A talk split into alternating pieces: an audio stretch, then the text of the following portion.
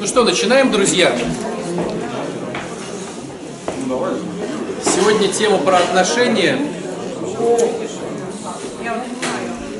Давайте я начну свое, а вы потом задавать вопросы будете.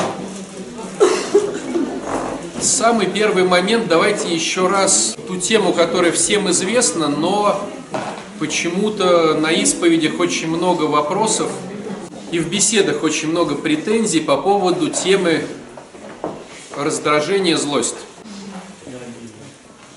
Да, и обида. Давайте вот еще раз прокрутим, чтобы немножко размять мозг. Можно ли работать э, с злостью? Как?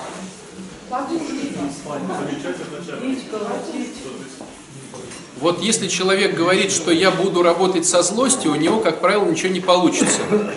Потому что если злость уже пришла, можно в лучшем случае замолчать, но злость в тебе останется. Можно эту злость выплюнуть из себя, либо на человека, либо на стену, либо на что-то еще, но все равно злость как таковая уже есть. То есть, в принципе, со злостью нереально работать, потому что злость это следствие какого-то другого процесса.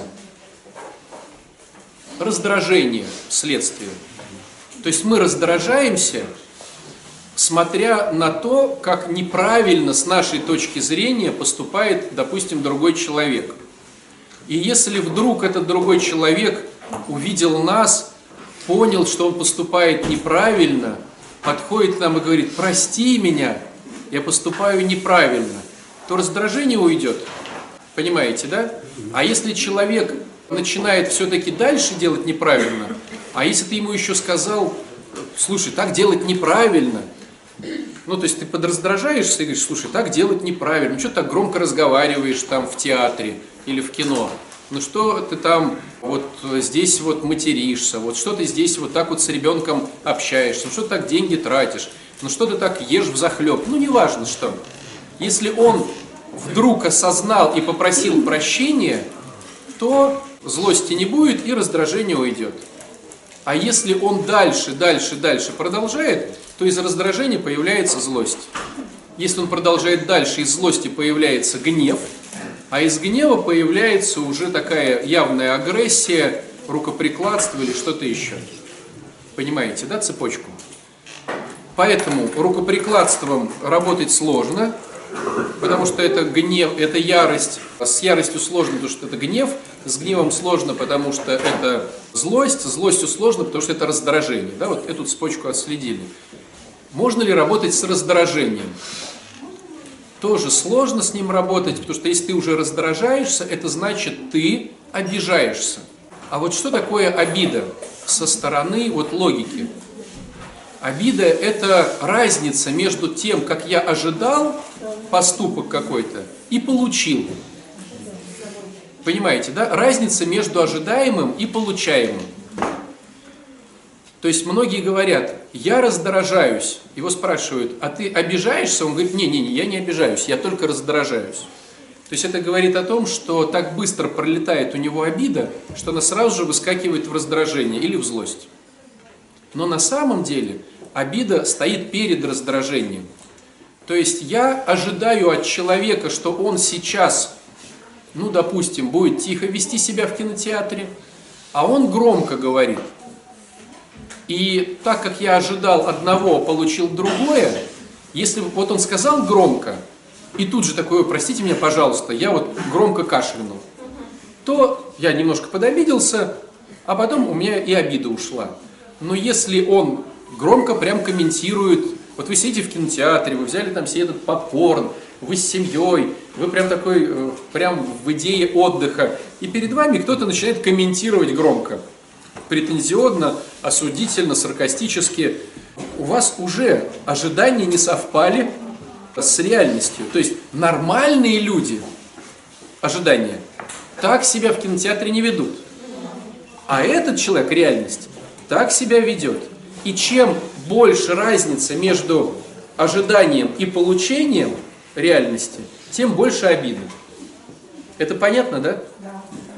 Если человек не прекратил, то это будет раздражение, если не прекратил, это будет злость, это будет гнев, ярость, и там подерутся люди в кинотеатре.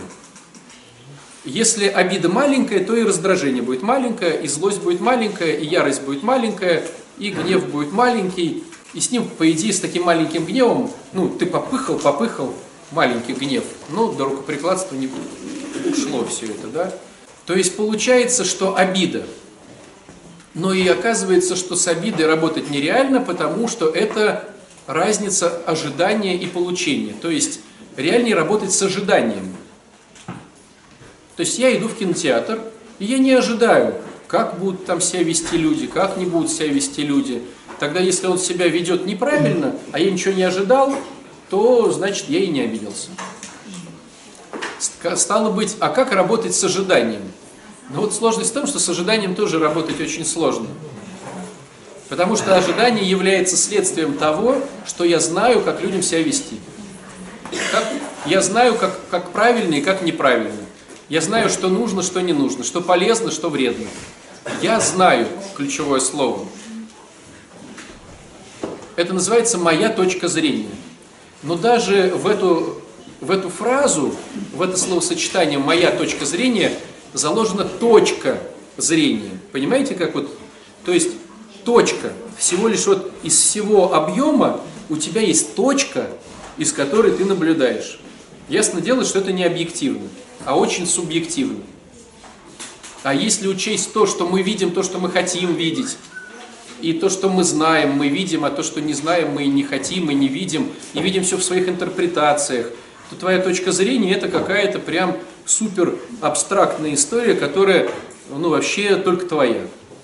То есть, если сейчас нам взять и спросить всех о каком-то предмете, то каждый будет свою точку зрения выражать.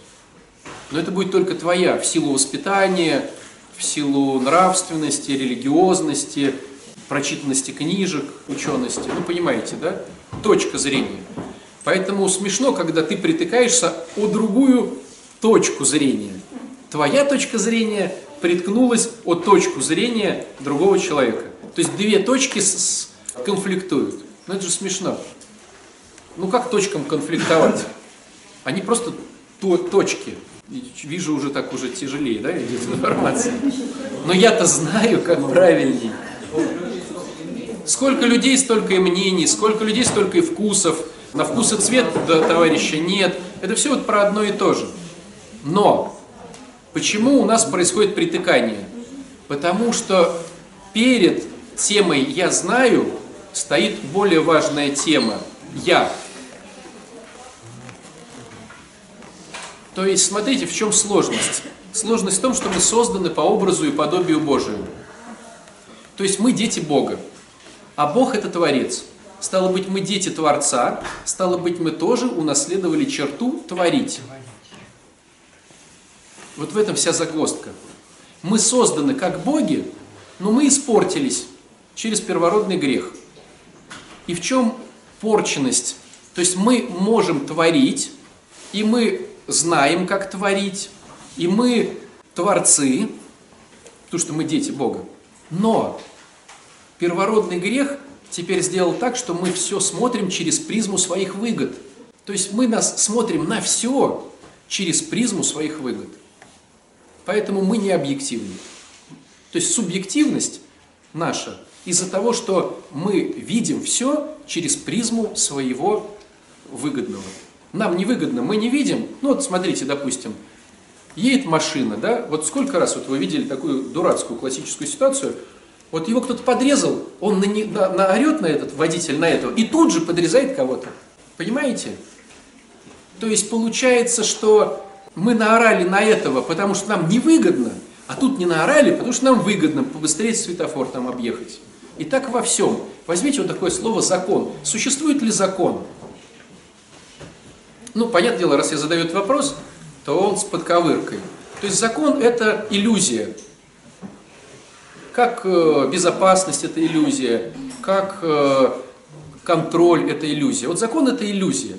В чем смысл закона? Сильные отнимают что-то у слабых, а потом это узаконивают. Ну, возьмите вот, Жили племена, пришли Рюриковичи, сильные ребята, отняли у слабых, узаконили. Появился закон. Пришли Романовы, отняли у Рюрикович, узаконили, появился закон.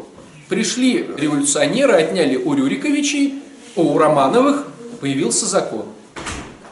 Ну и что мы не знаем, что э, сильные мира сего, э, то есть закон это для, как бы, ну у нас закон, но у кого деньги, власть, кто наверху, тот может этот закон мифический как бы обходить. То есть закон это иллюзия контроля, которую заставляют поверить, чтобы слабые не бунтовали над сильными.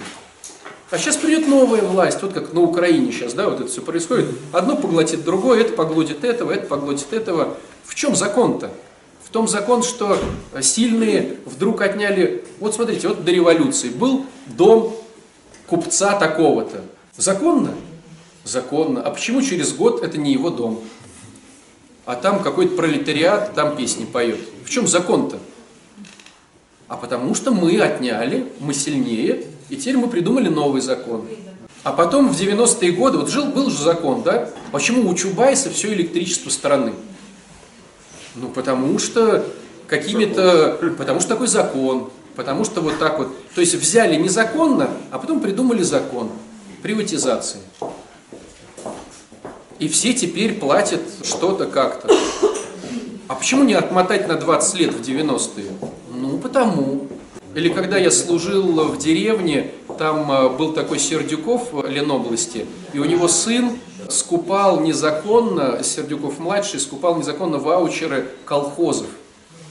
То есть ты колхозник, и вдруг ты приходишь в колхоз, там, к председателю колхоза, своими ваучерами, а их нету. И за тебя расписались и скупили. В чем закон? Понимаете? И вот так вот, закон это мистика, ну это какое-то вот такое воздушное. Оно тоже очень субъективно, потому что я стоит в начале. Я творец, но у меня все через одно место, потому что я делаю все через выгоду себе. Возьмите слово справедливость.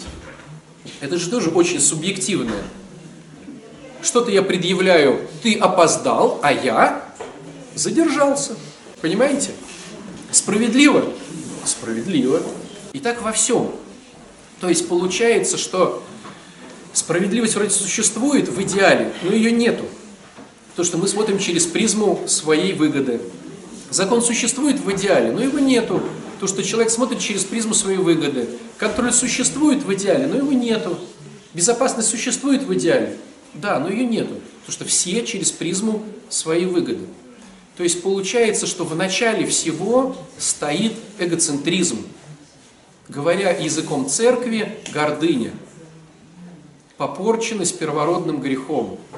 И она уже начинает говорить нам, я знаю, как надо другим себя вести.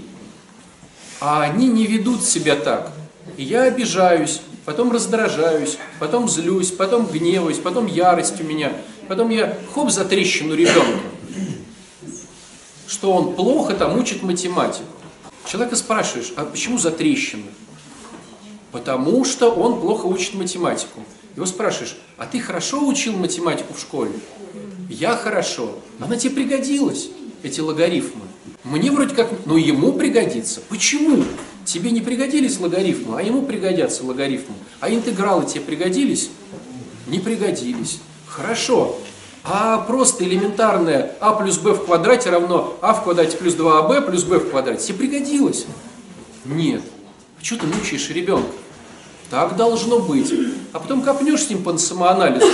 Я не хочу, чтобы меня классный руководитель вызывал. Так ты сейчас ударил ребенка, чтобы тебя не вызывал классный руководитель? Ну как бы да. Честно. Ну а если, ну а как же он же вообще запу запустится у меня? И что тогда? Тогда меня директор вызовет. А, то есть ты ударил ребенка, чтобы э, тебя не вызвал в результате директор? Ну как бы да.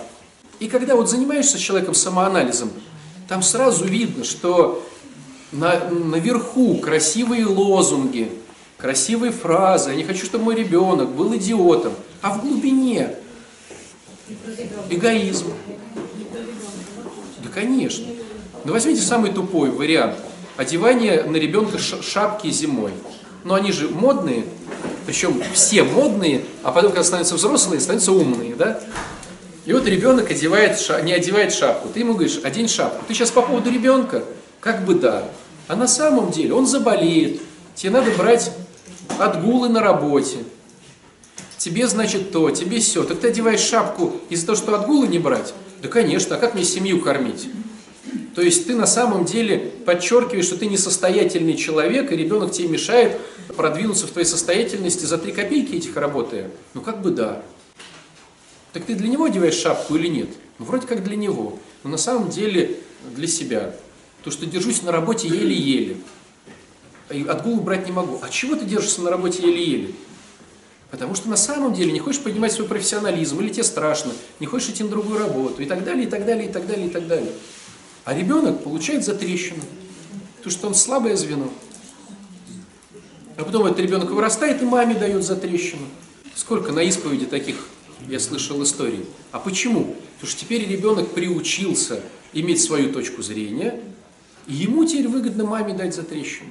И пошло колесо заново крутиться. А, размялись? Да, я же сразу сказал, разомнем свой мозг. Следующий момент был вопрос про эмоции. Вот смотрите, как интересно. В молитве «Боже, дай мне разум и душевный покой» мы просим душевного покоя.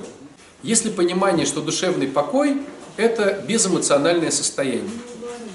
А отношения с людьми, отношения интимные с супругами там, или с влюбленными, отношения на работе, дружеские отношения – отношения соседские, любые отношения подразумевают недушевный покой. Хочешь душевного покоя, забудь про отношения. Я и говорю, хочешь забыть про отношения, молись про душевный покой. Почему молиться про душевный покой? Потому что отношения вредят выздоровлению. Потому что надо сконцентрироваться на себе, сто процентов. Почему отношения вредят? Потому что отношения подразумевают в быту только положительные эмоции. Когда мы начинаем с кем-то сдруживаться, мы же ожидаем положительных эмоций. Когда парень встречает девчонку или хочет найти себе супружницу, он мыслит о том, что будет положительная эмоция. Он же такой не сидит, эх, найти бы жену себе, вот чтобы с ней ругаться каждый день, чтобы она меня чморила, а я вот как... Он же так не думает. Он же думает о положительных эмоциях. Но положительные эмоции не могут существовать без отрицательных. Это связка. Все дело в том, что психика сохраняется только в нулевом эмоционале. В душевном покое она сохраняется, как батарейка без нагрузки. Но если ты вывел ее в плюс, то стало быть, психика пытается ее свести к нулю. Поэтому любые влюбленности через дней 40 начинают сводиться к нулю. То есть, говоря человеческим языком, ты начинаешь замечать за человеком какие-то неправильности. Я, конечно, люблю его, но появляется через 40 дней самой большой влюбленности. Вот. А через там, полгода вообще, что за идиот? Я опять наступил на те же грани. То есть, получается, что любая положительная эмоция стягивается психикой к душевному покою но она не может мягко, как вот знаете, бывают доводчики на дверях в современных вот кухнях, открыл, ручкой толкнул, и оно само так плавно довелось до нуля. В психике так не получается. В психике она переходит через ноль, стало быть, в минус. То есть ты за все плюсы эмоционала будешь платить минусами эмоционала. То есть по факту в жизни происходит как бы угасающее. Вот ты в плюс вывел, ты влюбился – а она тебе не звонит, но вроде позвонила, но теперь вот это, и вот чик, и угасло. То есть оно все вот, и минусовое также. В минус, но ты увидел плюсы в этом всем, потом нет все-таки минусы, там, ну, допустим, там, не знаю, тебя обвинили в том, что ты с кем-то спишь, там, с какой-то теткой, да, ну, зато не, не, не голубой, ну, зато, ну, и, и, -чик, и оно. То есть мозг пытается сохранить, находит плюсы, но потом минусы, потом это, и вот так, и потом ноль. То есть получается, что душевный покой – это нулевое состояние эмоций. И если ты хочешь любые отношения, отношения с детьми ты хочешь, что-то мне дети не звонят. Ты хочешь отношения с детьми, но ты же понимаешь, что там не будет только положительных эмоций, твой, твоя батарейка разрядится. Если ты хочешь отношений, любых, дай-ка я подружусь с соседями. Все, ты попал уже. То есть забудь про душевный покой. Дай-ка я подружусь с этой женщиной или с этим мужчиной. Все, забудь про душевный покой. Вот какая-то неплохая женщина, надо бы подруженца ей, чтобы она стала. Забудь про душевный покой. Почему, допустим, в спонсорах нельзя видеть друзей? Потому что спонсор это, ну как сказать, это деловые отношения. Там нету эмоций. В идеале спонсор просто делится бесплатно своим опытом выздоровления. Он говорит, слушай, я вначале, вот когда был как ты, ходил два раза в день на группу. Все, как только начали дружить, и плюсы, и минусы, и плюсы, и минусы. Все, спонсорства нету. Понимаете? То есть, что получается? Получается, кстати, вот и с духовником то же самое. Вот хочешь, чтобы был духовник качественный, не надо с ним дружить. Хочешь дружить, все, будет и плюсы, и будут и минусы. А порой бывает, вот могу по себе сказать, что когда выбирается духовник, то когда устает человек работать по духовности, ему нужно каким-то образом свалить с этой истории. И что делает человек? Он сдруживается. Он сдруживается, чтобы свалить. Потому что друг не предъявит основного, друг простит, понимаете? Друг то, друг все. Если ты хочешь работать с собой, тебе с этим человеком нельзя дружить, потому что в дружбах есть как плюсы, так и минусы эмоциональные. И порой люди, чтобы съехать с работы, они сдруживаются. Ну, может, видели в быту, а, подчиненный пытается сдружиться с начальником, чтобы не особо тот там его ругал за опоздание. Понимаете? Та же стратегия. Ну, как только ты сдруживаешься, все, расколбас и посуд. Не бывает такого. В идеале, да, но все, когда когда, когда в бизнесе дружба происходит, когда семья начинает вместе входить в бизнес. Ну, то есть, к чему разговор? Сос, тебе одиноко, соскучился по отношениям. Забудь про душевный покой. Хочешь душевный покой, забудь про отношения. Как же поступать людям, у которых уже есть отношения, но им нужен душевный покой? Если ты станешь профессионалом по душевному покою, у тебя исчезнут отношения. Ну, потому что людям нужны эмоции. Им нужны как минимум положительные эмоции. Они тебя вечно в отношениях будут деребанить на «а может с тобой сходим в кино?» положительные эмоции, ожидания. Вот, не, не пойду, хоп, отрицательные эмоции. Все, ты уже заложник. Ты хотел положительных эмоций, все, пошло уже, пошла уже синусоида. Затухающая, к нулю. Не хочешь отношений, сиди в душевном покое. Хочешь отношений, забудь про душевный покой. Дальше размялись, да? Более сложнее информацию даем? Э, вы знаете, вот то, что я хотел рассказать, это было связано с тем, что женщины среднего и старшего возраста подходили спрашивать про отношения. Это не касается напрямую молодежь, но в принципе оно, оно такое же, вы увидите. Но я сейчас просто попытаюсь метафорой жизни, которую многие у себя прошли и знают, показать, что в принципе все одно и то же. Просто нам кажется, что когда разговор про отношения, там есть некая любовь. А я хочу вас опустить на землю и показать, как на самом деле. Чтобы была реальность. Аня, не слушай. Да, поешь что-нибудь в трапезной, я тебе потом про любовь расскажу. Итак, смотрите. Вы знаете, что такое инвестиции, друзья? Вы знаете, что есть порой богатые ребята, у которых есть какой-то бизнес. Ну, допустим, я не знаю, у них есть свой завод. И они тратят на свое обеспечение жизни не все деньги прибыли. Богатым считается человек, который 10% тратит на себя. От денег, да. То есть богатый человек это тот, кто на себя, на свое существование, под ним подразумевает все что угодно. Машины, квартиры, которые считаются нужны ему, да, семья, там, отдых, тратит на это 10%. Все остальное как бы остается. И куда богатому человеку это все девать? Инвестировать. Но он не хочет инвестировать, он просто вот живет.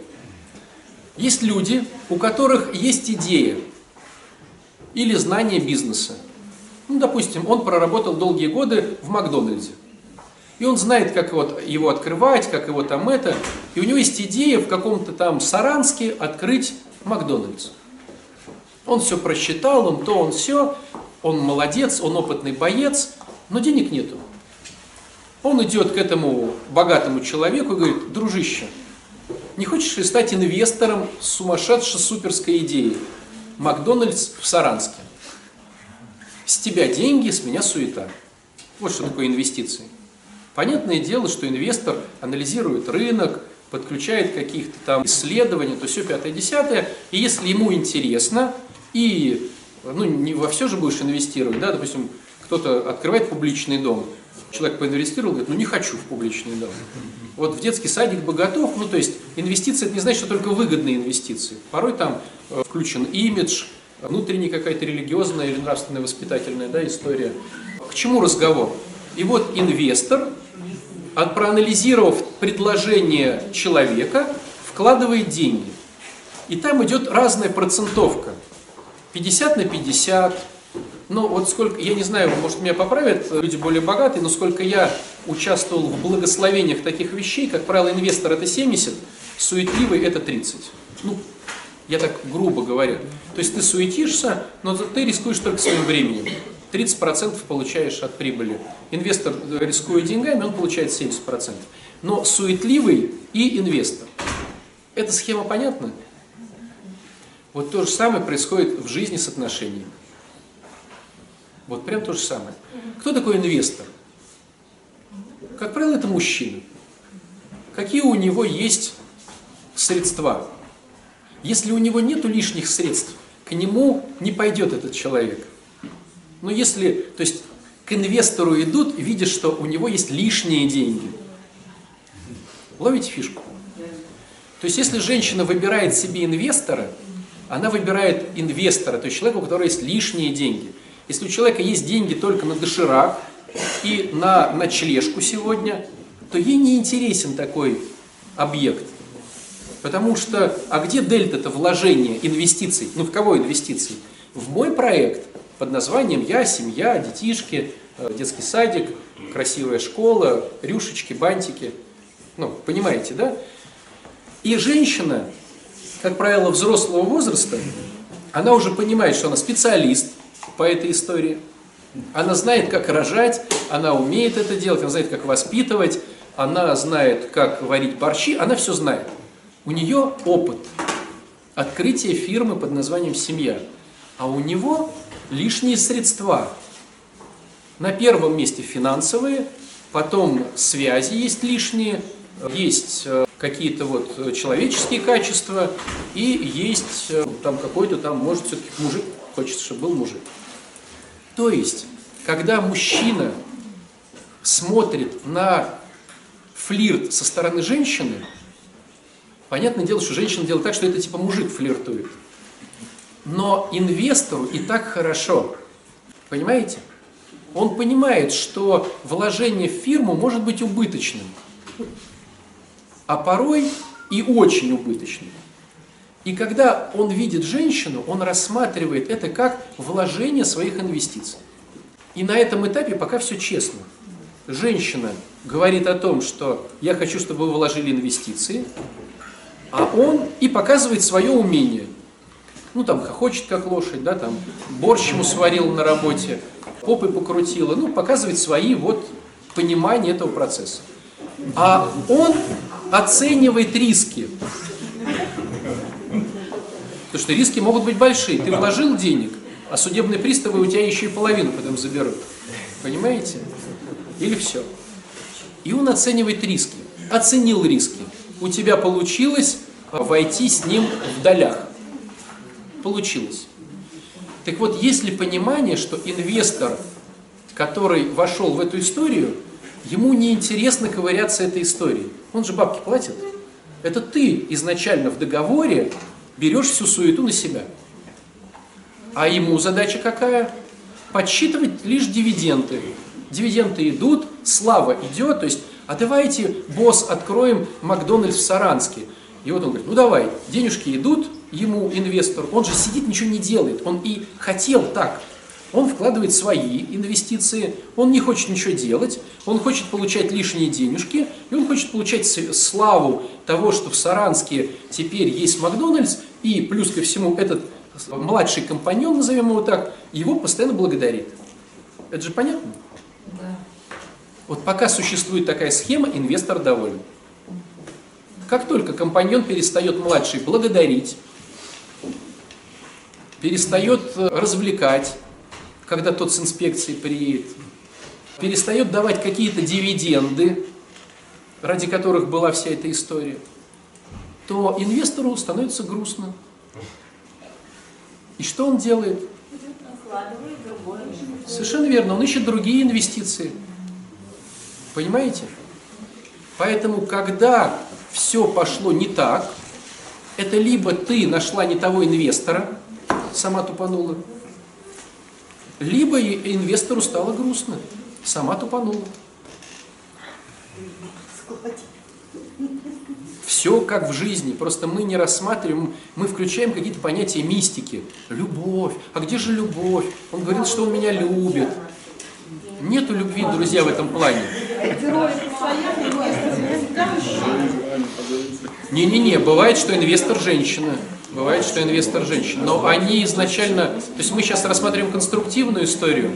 Инвестор женщина, она уже изначально деструктивная. Почему? Потому что какой бы инвестор ни была женщина, она хочет притнуться о слабое, о сильное плечо. Более сильное, чем она. То есть самая сильная женщина, которая инвестирует в проект мужчина, ну, допустим, ей нужен, ей нужен ребенок. И ей не важен мужик сам по себе, лишь бы было семя. А там уже разберемся, сама прокормлю. Она все равно, беря слабого, то есть она как бы инвестор проекта, а этот, получается, ну, младший компаньон. Но деструкция в том, что такой женщине все равно будет хотеться уткнуться под мышку более сильного игрока, чем она. А равнопартнерские отношения не получаются. Почему? Потому что всегда есть кто-то сильный, ну не бывает одинаковых по силе. Это во-первых, а если рассматриваем конструкцию, то Господь сотворил помощника, а не партнера. Слышите слово помощник? То есть женщина сотворена помощником, не равнозначным партнером, всего лишь помощником. И стало грустно Адаму с животными. И сотворил Господь помощницу. Понимаете? Поэтому в конструкции женщина – это помощник. Говоря современным языком, слово «помощник» оно не совсем в нашей культуре. В нашей культуре есть более другое слово. Оно называется Угадайте, как оно называется? Подчиненный. Ну, подчиненный это близко. Ну, супруга, а что такое супруга, да? Секретарь. Есть такое слово в нашей культуре. Что такое секретарь? Секретарь – это помощник, который хранит секреты своего босса. Это латинское слово, от слова ну, секретус, там как-то вот это вот, секрет. То есть это помощник начальника, этот помощник хранит секреты своего начальника. То есть начальнику нужен секретарь, тот, кто интимно хранит мои секреты. Так вот, если брак не удается, и ты ропщешь на мужа, тогда вопрос такой, а зачем ты как секретарша выбирала такого босса? Ну, чтобы быть помощницей, понятное дело, надо понять, кому ты будешь помогать. Ну, по-честному. Вот ты помощница, ты хочешь кому-то помогать. Ты выбрала, я буду помогать Васе Пупкину. Через три года ты говоришь, что ты, Вася Пупкин, козел. Ну а что, он три года назад не был козлом, что ли? Ошибка, да. Ошибка. Совершенно верно. А почему ошибка? Потому что не разобрались в Васе Пупкине. Потому что надо было просто свалить из дома побыстрее, или быстро решить жилищную проблему, или засвербило в одном месте, или мне в 20 лет уже поздно рожать, уже все нарожали, а я там то-то. Он а хороший тут артист, Вася Пупкин. он хороший артист, да. Нет, нет, мужики, они... А если дети? Что дети? Поет. Изначально, изначально, зачем ты выбираешь такого помощника, которому потом помогать неинтересно? И обратный вопрос. Зачем ты выбираешь такую секретаршу, такую помощницу, которая на самом деле особо и руки не с того места торчат? Ну вот есть вот бизнес, человек подбирает себе секретаря, он там и э, одно там это самое, э, это встреча, да, и другая там, и третья, и четвертая. Вот смотрите, женщина, вы сейчас говорите, с моей точки зрения, нормальный человек полы не моет во время лекции. Нормальные люди, с моей точки зрения, полы не моют. Я тоже так считаю. Но ведь есть же люди, которые моют. Значит, это тоже какая-то норма. Ну, раз мы видим это. Вот меня это совершенно никак не заботит. Непонятно какая-то стена получается. Тише, тише, друзья. Вы говорили то, что а, ну, женщина как полный сосуд, а мужчина как а, Да. ну, ему по большому счету ничего не надо. И я Да. это вижу так, что если ну, а, женщина появится, да, какая-то, я буду ну, как бы следовать, можно сказать, ее интересам, ее Да. пути. Да. А мои интересы, они на самом деле ну, Да. очень, очень простые. А сейчас вы говорите, что она, она мой секретарь. Да. А Просто почему, цель-то почему ты следуешь ее, почему ты хочешь удовлетворять ее хочушки? Давай такой вопрос. Почему Потому боссу хочется удовлетворять хочушки э, его секретаря? Мои меня и так удовлетворяют. а Нет. В том-то и дело, что не удов- больше будет. Смотрите, мужчина сам по себе создан добытчиком изначально. Он может сам себя развлечь. То есть мужчина может себе сварить кофе, говоря вот этой метафорой про секретаршу. И может себе пончик подогреть в микроволновке. Может. И секретарша может заработать деньги. Но природно мужчине легче быть добытчиком, чтобы кто-то его развлекал, а женщине легче развлекаться, чтобы кто-то добывал для нее средства в конструкции. Поэтому мужчина готов зарабатывать деньги, которые он готов отдать этой секретарше, лишь бы э, она развлекала его. То есть он и сам может кофе, но лишь бы она развлекала. И пока, я вам и говорю, пока младший компаньон делает все правильно, развлекает своего старшего компаньона, говорит о том, что он великий и могучий, что в Саранске смог открыть Макдональдс, что дети, мы, а мы устроили акцию, дети детдома едят бесплатно по четвергам Макзавтраки, там то-то. То есть пока инвестор доволен, что его развлекают, он и дальше готов инвестировать в проект. Ему деньги не нужны, совершенно верно. У него, я же говорю, 10% он тратит на себя. Куда девать 90%? -то? А что такое 10% для мужика? Это консервушка. Это доширак. Ну так, по-честному. Это даже ну, хлебушек черный какой-то, трехдневный. Потому что так легче консервушку подковыривать. Это его 10%. Ему 90 не нужны. Он готов отдать секретарше 90, младшему компаньону. Но чтобы она пела, плясала, танцевала. Ведь смотрите, мужчина, как и любой человек, создан с пятью органами чувств. Поэтому он хочет, чтобы его развлекали зрительно, чтобы внешность была красивая. Он хочет, чтобы его развлекали слухом, то есть чтобы она мягко пела ему в уши, какой он замечательный, обалденный, э, суперский, меговский, брутальный, э, нереальный, космический, самый сильный, самый смелый, все остальные просто позор. Понимаете? Он хочет, чтобы ему было развлечение рецепторов вкуса. Борщики, пельмешки, шпикачки, сардельки, колбаски, э, такие, сякие, мяски, рыбки. Он хочет. Он хочет, у него тактильная есть тема. Он хочет э, трогать, чтобы ему нравилось. И что у нас там еще есть пятое? А, запах. Ну да, если ты воняешь, ну кому это понравится? Ну по-честному. Если он воняет. Мужчина должен понять, девчонки. Он старший инвестор. Ему, он приехал в ваш Макдональдс в Саранске, он воняет. И что? Я деньги плачу, плачу. Тебе не все ли равно, воняю я или нет? Так по-честному. Ну, конечно бы хотелось.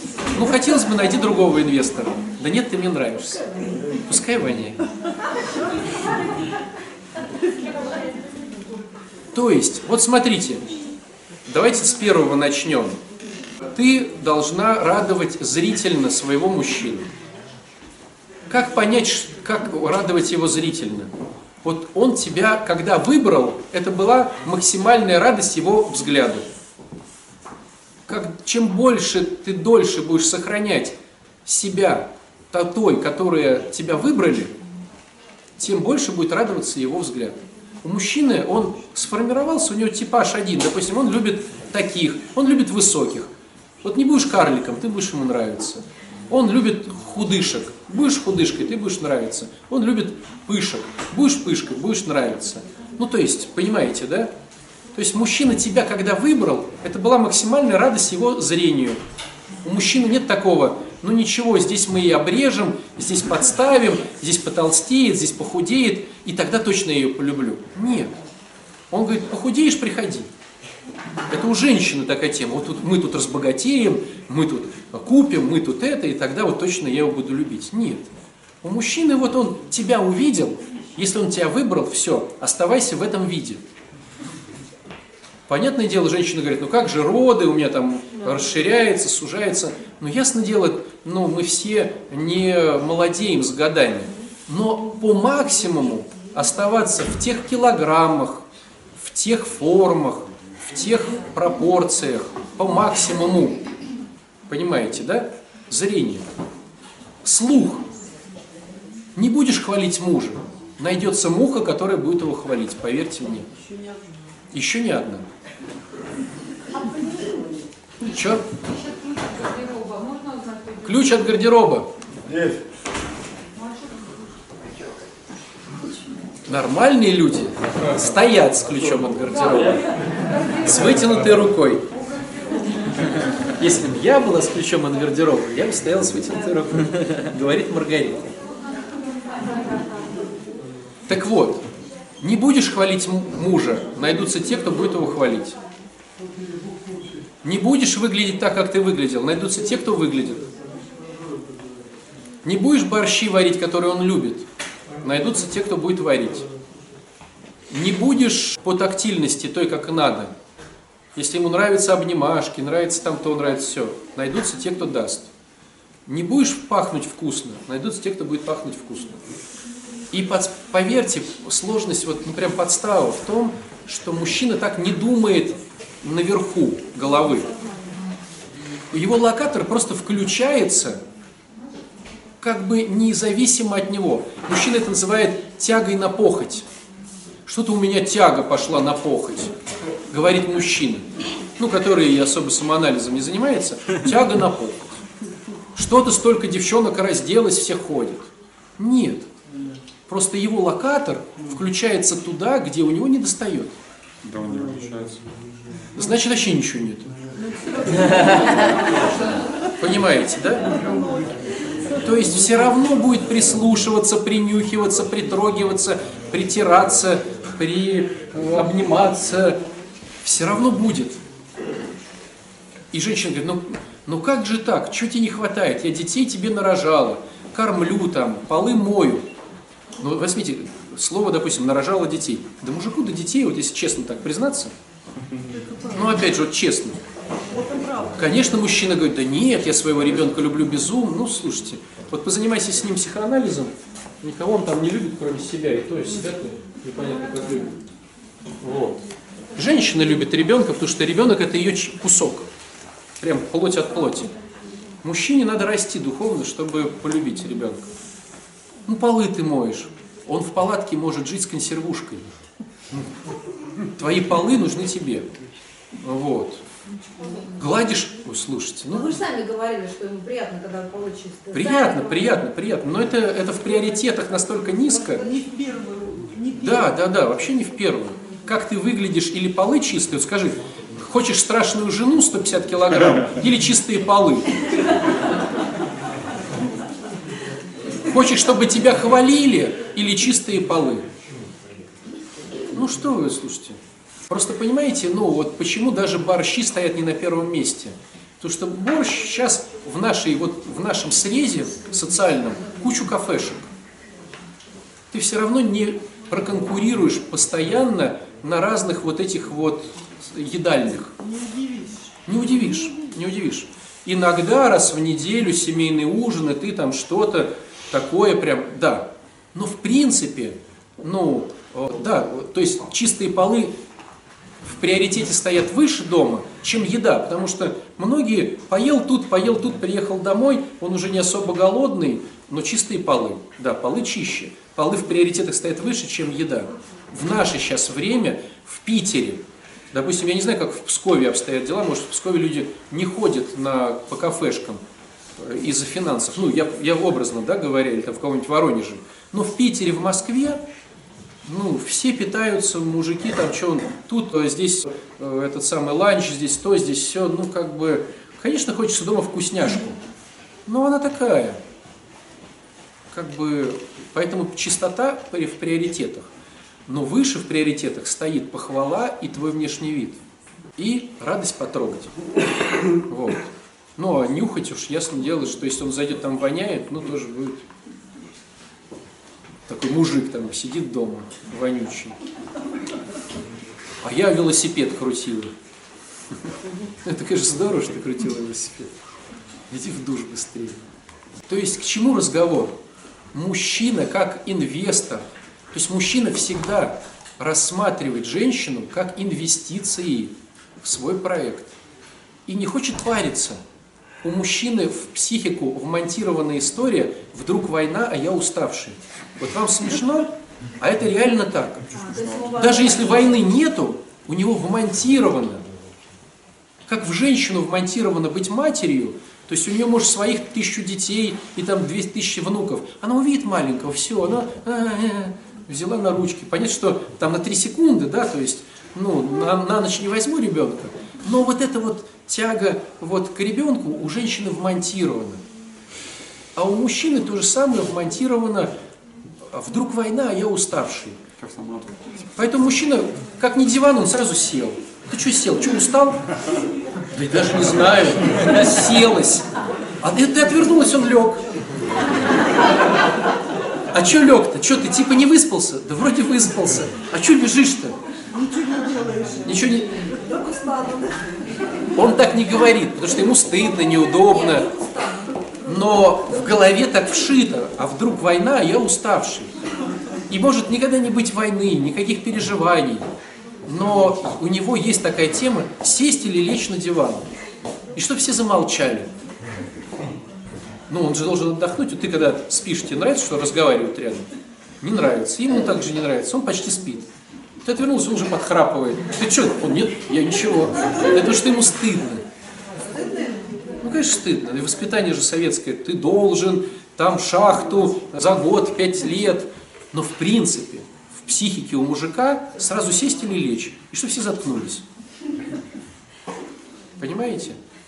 И поэтому он инвестор. Он же заработал, все, ты развлекай. Я пришел, я же инвестировал. Ты колбасу купила. Я тебе, вернее, я тебе денег дал на колбасу? Дал. Где у меня вкусняшка?